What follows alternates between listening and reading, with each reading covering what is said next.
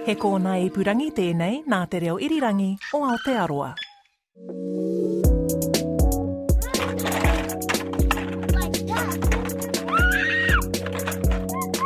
Tēnā koutou katoa and welcome to Insight. I'm Philippa Tolley. Solo mothers on the benefit say they're still having to often choose between eating themselves or feeding the children and paying the bills. Charities and beneficiary advocates are busier than ever, and the demand for food parcels is hitting unprecedented levels. The coalition government promised an overhaul of the welfare system to ensure people could live in dignity. RNZ's social issues reporter Sarah Robson investigates what progress has been made and what more needs to be done. And just a note some names have been changed to protect people's identities. I've never ever thought of having so many fathers to so many children. It's not something I, I wanted. I actually was the girl who thought she would have the home, the job, the one partner, and the happy little family. It wasn't that way.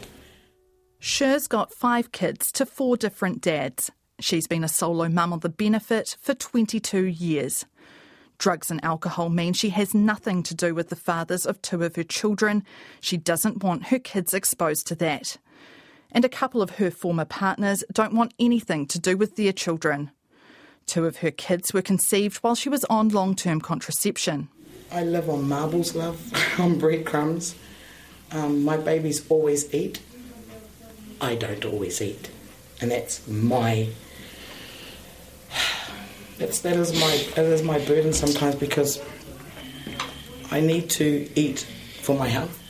I'm not a, I'm not a well person, I never have been, but um, whatever sacrifice I have to make for those kids, it's done. But she's not alone. According to the latest figures from the Ministry of Social Development, there are just over 59,000 people on sole parent support, and the vast majority of them are women. Between them, those parents are raising more than 116,000 children.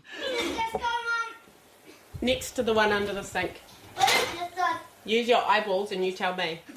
That's Josephine and her six year old son, who's reluctantly putting away the dishes that have been drying on the rack on the kitchen bench. Ah, well done. Josephine's a solo mother of two. She's got a 10 year old daughter as well, and she's on sole parent support, what used to be known as the Domestic Purposes Benefit, or DPB. Second drawer down. Sweetie, I'm not going to tell Josephine and her kids live rurally. It's a beautiful spot nestled in lush bush, and you can hear the tui in the trees. It's a 20 minute drive to the nearest town, but on her limited resources, she can't afford to forget anything because the trip is too costly. So it means I go to town once a week, and anything I want to do in town has to be done on that day, um, which is not unstressful. And then if you miss something, then you don't have it for a whole week. Um, I've had the problem with library books where if I can't find a library book on town day, then I get fines and then we can't go to the library. So we got at the moment we're on a no library, we're on a, a library ban imposed by myself um, because I got a $50 fine. Josephine still hopes she'll find the lost book, but in the meantime, the fine is getting paid off a couple of dollars a week. She says the winter energy payment of just over $30 a week helped a lot, and it meant she could run a heater to keep the bedrooms warm. But that runs out next month, and there's still not a lot of leeway if something unexpected happens. I'm doing well if I get to payday and still have anything in my bank account, and it's not uncommon to run out halfway through the week, depending on, like you were talking to my son about his broken arm. So um, that was three trips to the city, one one trip a week to the city. Um, so the petrol for that was horrendous. Um, but you can't not do it. Also, I tried to get him his care transferred up to my local medical centre, but they wouldn't, for whatever reason, they wouldn't do it. So I had to go down to the hospital every time, and that meant that for that week, we. I always like to say I shop for Armageddon. For me, I'm happy when the pantry is full. So I always have stores of food, so I just didn't go to the supermarket for those three weeks. Cutting back on food spending isn't something Josephine takes lightly, but she says often when you're a solo mum on the benefit and there are bills to pay, there isn't much choice. Oh, it's awful, and that's it wasn't until the big blow up with Metiria Ture that I realised it wasn't just me. I thought the fact that I had to trim our food budget was a failing on my part. I thought it was personal. I thought it was because of some fault of mine, rather than it actually isn't enough to live on. It's not enough. Metiria Ture's speech two years ago about her time as a solo mum on the benefit proved a turning point in the lead up to the election. I'd go to the bank every fortnight on dole day. I'd withdraw all the cash, split it up into the little bits, wrap it up in, in rubber bands with little notes about what it was for. I knew exactly how much I had for the rent, for the bills, and for the power. Metiria Ture said life was such a struggle, she decided not to tell work and income she had flatmates helping pay the rent. She knew that if she did, her benefit would be reduced. But facing mounting pressure over her admission, Metiria Ture quit as the Greens co leader. After the election and negotiations to form the coalition government, an overhaul of the welfare system was promised as part of Labour's confidence and supply agreement with the Greens. It said excessive sanctions would be removed and changes would be made so people got everything they were entitled to. Those changes would ensure people could live in dignity and families would be lifted out of poverty. An 11 member expert advisory group was appointed to scrutinise the system and come up with ways to fix it. Chaired by the former Children's Commissioner Cindy Kiro, the group's 200 page report concluded the welfare system needed fundamental change. We found a complex system. We found it was not fit for purpose anymore. There are lots of strange things and disincentives in the system, and that it was joined up. So, what happened in other places was just as important as what we were doing here. The Welfare Expert Advisory Group made 42 recommendations, and implementing all of them would come with a price tag of just over $5 billion but with benefit levels set at less than 40% of the median income. Cindy Kiro says people simply can't make ends meet. The group's research showed that families on sole parent support were facing a budget shortfall of between $20 and $250 each week. So, this isn't about saying they're bad budgeters and I can make a meal for a dollar uh, which has been some of the kind of criticism that's been levelled against people who are on benefits. Uh, this is about saying that they genuinely are far too low to survive in today's world, paying the power, paying for water, paying for housing, um, paying for food, paying for petrol if you need to get to appointments, particularly. To ease that pressure, the Welfare Expert Advisory Group wanted benefit levels increased by up to 47%, as well as changes to the amount beneficiaries can earn before their payments are docked. But so far, the government has adopted just three of the Expert Advisory Group's recommendations. At the same time, we will initiate a more comprehensive program of work to deliver uh, the long term changes that are required. That was the Social Development Minister Carmel Sepuloni at the release of the Expert Advisory Group's report. She announced the government would make changes to index benefit levels to wage growth and increase the amount beneficiaries can earn before deductions are made from their payments. And there would be more money for recruiting work and income case managers to get people into jobs. From April the 1st next year, the government will fulfil its pre election promise to remove the sanction on solo mums who don't name the father of their children. Until recently, Josephine was one of those losing an average of $34 a week because she hadn't named the father of her son. He had left her when she was four months pregnant and told her he never wanted to see her again. With the help of an advocate, she went through the process of getting an exemption. And after six and a half years, the sanction was removed and she was back paid $8,000. I cried. On the phone, they rang me to tell me. And my six year old was like, Mum, Mum, what's the matter? I said, No, no, it's good. I just, there's money in the bank account. Mum, Mum, are we rich? yeah, here we are, honey. Yeah. Yeah. So that's incredible to not only have a lump sum, but also have the sanction lifted, which is every time my card declines, that's not going to happen for an extra $25. That's another, gets me a day closer to payday. It's, um, yeah, it's incredible actually. The Child Poverty Action Group has been among those pushing for an end to the sanctions, which its economic spokesperson Susan St John says has exacerbated the hardship many sole parent families are facing. That's backed up by the Ministry of Social Development's own research, which found the sanction disproportionately affected children already at high risk of persistent poverty. Ms St John says the government should be acting far more quickly to repeal it. Well, they are part of the problem, but the problem is very, very big.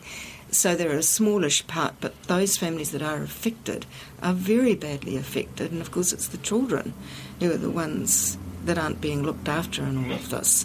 So, removal of the sanctions when there are children is a critical step, and it's disappointing that the government is very slow to act and that the removal of the sanction for not naming the father doesn't take effect until next year. If it's unjust next year, it's unjust right now, and it was unjust for many years.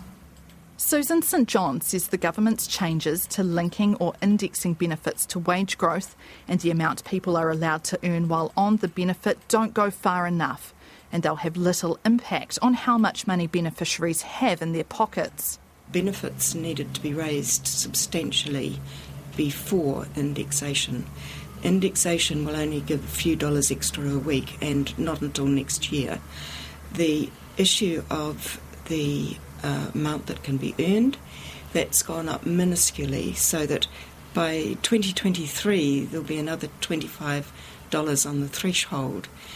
This isn't enough to compensate just for normal increases that would have been expected over that time. So those two changes are simply completely ins- insufficient as a response. And that's something Josephine agrees with. Base levels need to go up. There's no point indexing it when people can't live now. They can't live now.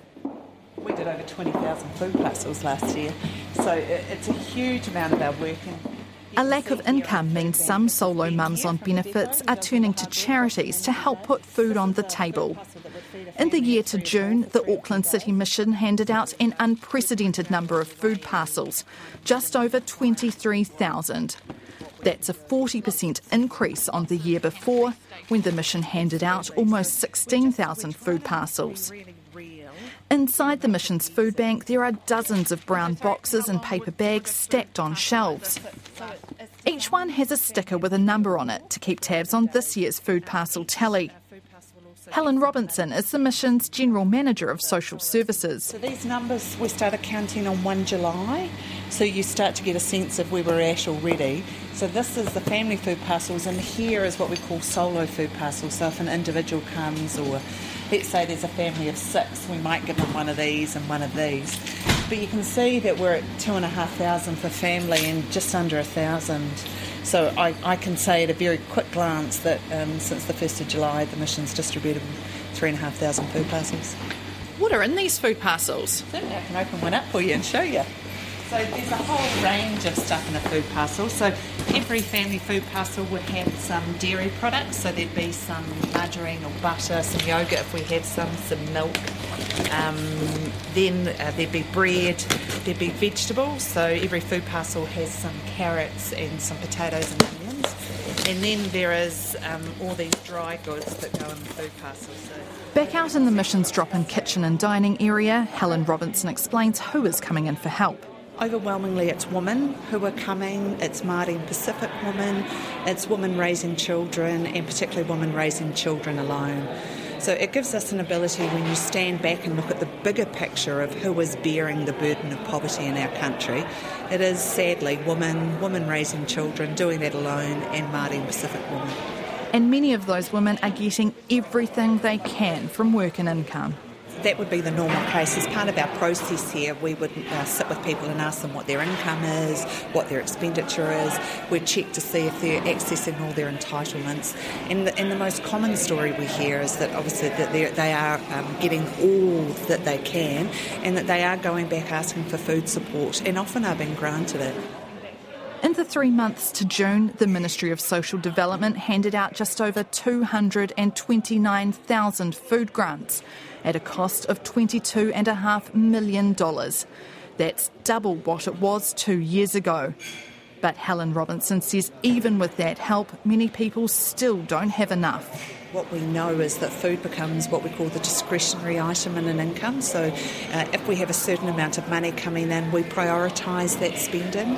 First of all, usually it goes to a rent payment so that we can ensure that we have a house to live. So, if you look at what's coming in and then you look at the most basics in terms of paying for housing costs, transport costs, school costs, medical costs, food becomes the last on that long list. So, it becomes discretionary.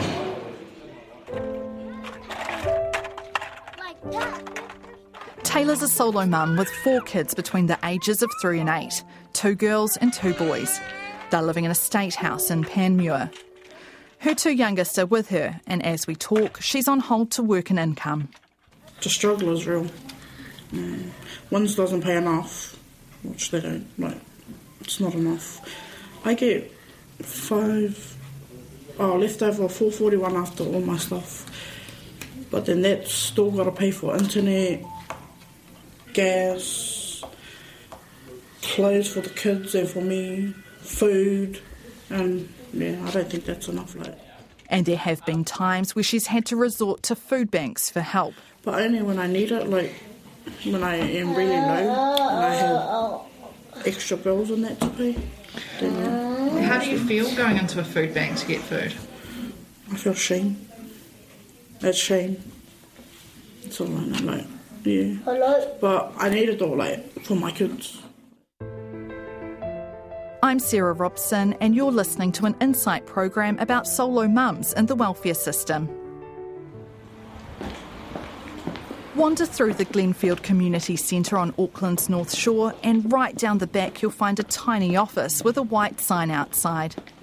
For 30 years, the Beneficiaries Advocacy and Information Service has been helping people navigate the welfare system. One of its advocates, Karen Patty, says they're busier than ever. Our actual client numbers and our phone inquiries have gone up significantly. So, how many phone calls are you getting a day? So we get between, say, 15 and 30 a day, around 3,000 a year. A lot of the people coming in for help are solo mums. With solo parents coming onto the benefit, a lot of them um, are coming from broken marriages for some, you know, very clear reasons why they cannot stay there. Some stay there until they give us a call. When they give us a call, they say, oh, but we tried to get help before.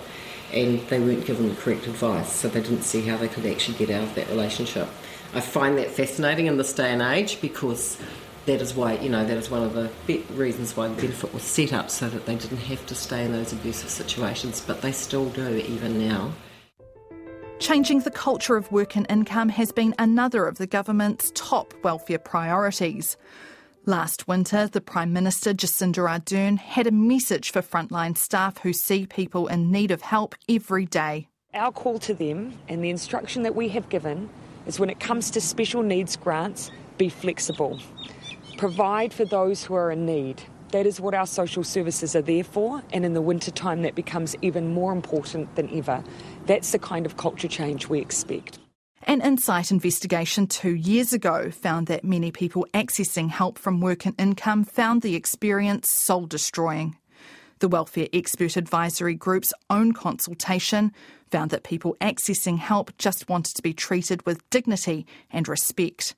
So, has anything changed? Karen Patty says there have been improvements and some staff are fabulous in the way they treat people. But she thinks that attitude is still far from universal. That kind of change has to be you believe in your job, you believe in what you're doing, you believe that these people are worthy, and you believe these people are worthy of as much help as you can possibly give them. And if it can't work, you're going to try and make it work. Obviously, all within the policy, but there are different ways of doing it, there's a sensitivity. Kay Reid is the Ministry of Social Development's Client Services Manager. For our people, what we know, for those 1,600 case managers who work face to face with our clients, we know they get up every day to try to make a difference for people.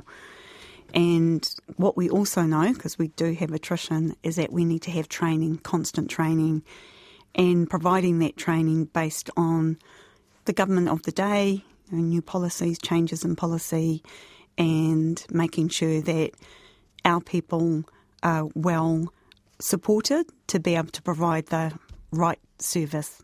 Kay Reid says they receive 20,000 calls and have 8,000 face to face interactions with people every day. We've got 123 sites across New Zealand, and we have natural attrition with people leaving, new people coming, and we have a, a, dedicated training program. So it's a constant, you know, it never ends.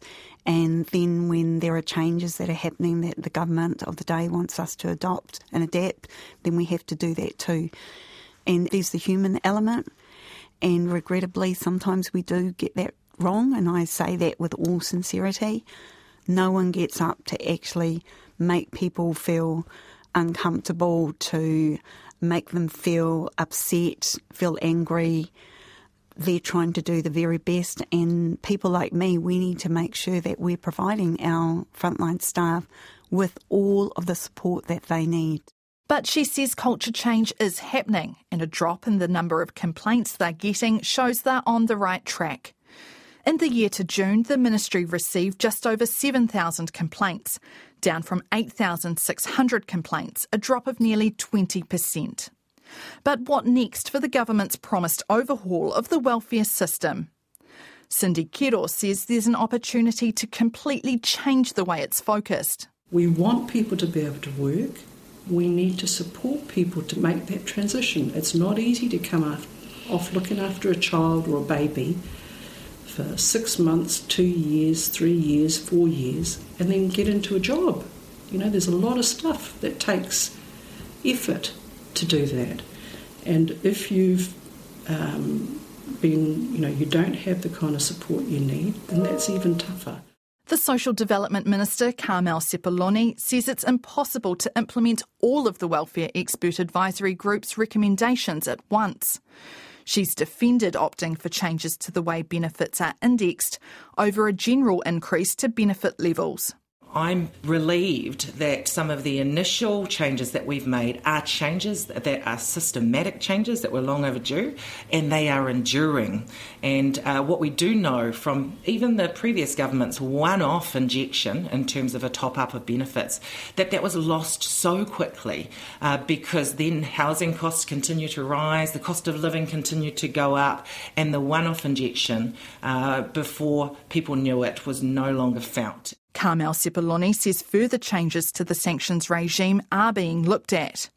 At the moment, for example, solo mums can face penalties if they don't meet their part time work obligations without good reason. They also have obligations requiring them to have their children enrolled at a medical centre and be attending preschool or school. The confidence and supply deal with the Greens promised to remove the most punitive of these measures. But Ms Sepuloni says they're still working out how the rules might be changed fairly without leaving the system open to exploitation. But one area that has been identified already for work is the subsequent child rule, which means if you have another child while on the benefit, work obligations kick in when your youngest is one rather than three. Those are the types of things that we want to look at. You know, what is fair, what is reasonable. Uh, we do believe as a government in mutual obligations. Uh, the, the government agency has obligations to people who need support in the welfare system, whether they be a disabled person, whether they be a superannuitant, a sole parent, or a young person who's unemployed. The welfare system and those working at the front line have an obligation to support them. Uh, the mutual obligation, obviously, is that the person coming through also has an obligation back to the state, uh, and it's making sure that that balance is there. Regardless, a simple change to the Ministry of Social Development's guidelines to require two people to sign off on a sanction has resulted in a 30% drop in the number of sanctions applied in the last year. The previous national government brought in tougher work obligations for solo parents on the benefit as it tried to move more people off welfare support. The party's current social development spokesperson, Louise Upston, says the coalition government hasn't done anything to help solo mums and it should be focused on giving them the support they need to get a job. New Zealanders are more than happy to support people in their times of need. That's why we have a comprehensive and extensive welfare system which provides a safety net uh, for people during those times of need. But we also have an expectation around people helping themselves and the system supporting them to get back up on their own two feet. With sole parents, we introduced additional childcare assistance, practical support with things like transport, um, you know, real things that make a difference to support them getting into work, because um, we know that work provides greater opportunities in the short and medium term for those families. Carmel Sepuloni says she understands the difficulties solo mothers are facing. Talking about sole parents is a really personal thing to me that uh, many people know that I have been a sole parent, that at one point in time I was on the sole parent benefit uh, as well, and so I do understand that struggle and the hardship that can be encountered. Uh, this government's already made some changes that I hope will be beneficial and uh, to, to the sole parents that we're talking about here today.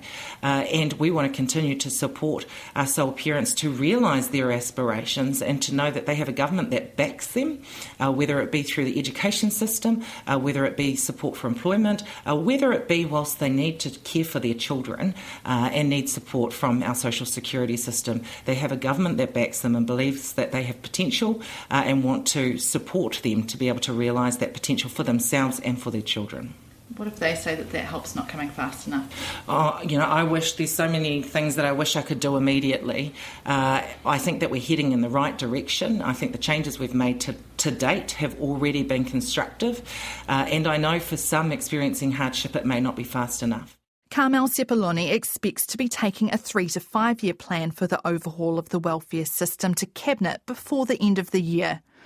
For Josephine, though, any changes can't come soon enough. Like the winter energy payment landed in my bank account, and that was incredible.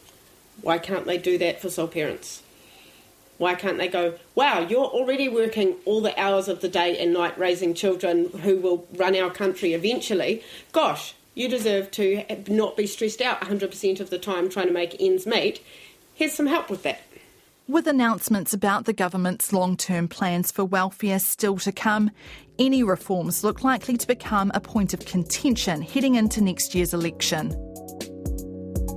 That program was written and presented by Sarah Robson. If you'd like to podcast other Insight programs, such as the investigation into the relationship between beneficiaries and the Ministry of Social Development, you can head to Apple Podcasts, Spotify, the Insight page on the RNZ website, or wherever you get your podcasts. I'm Philippa Tolley, and that's all from Insight for today. Great to have you listening, and do join us again next time.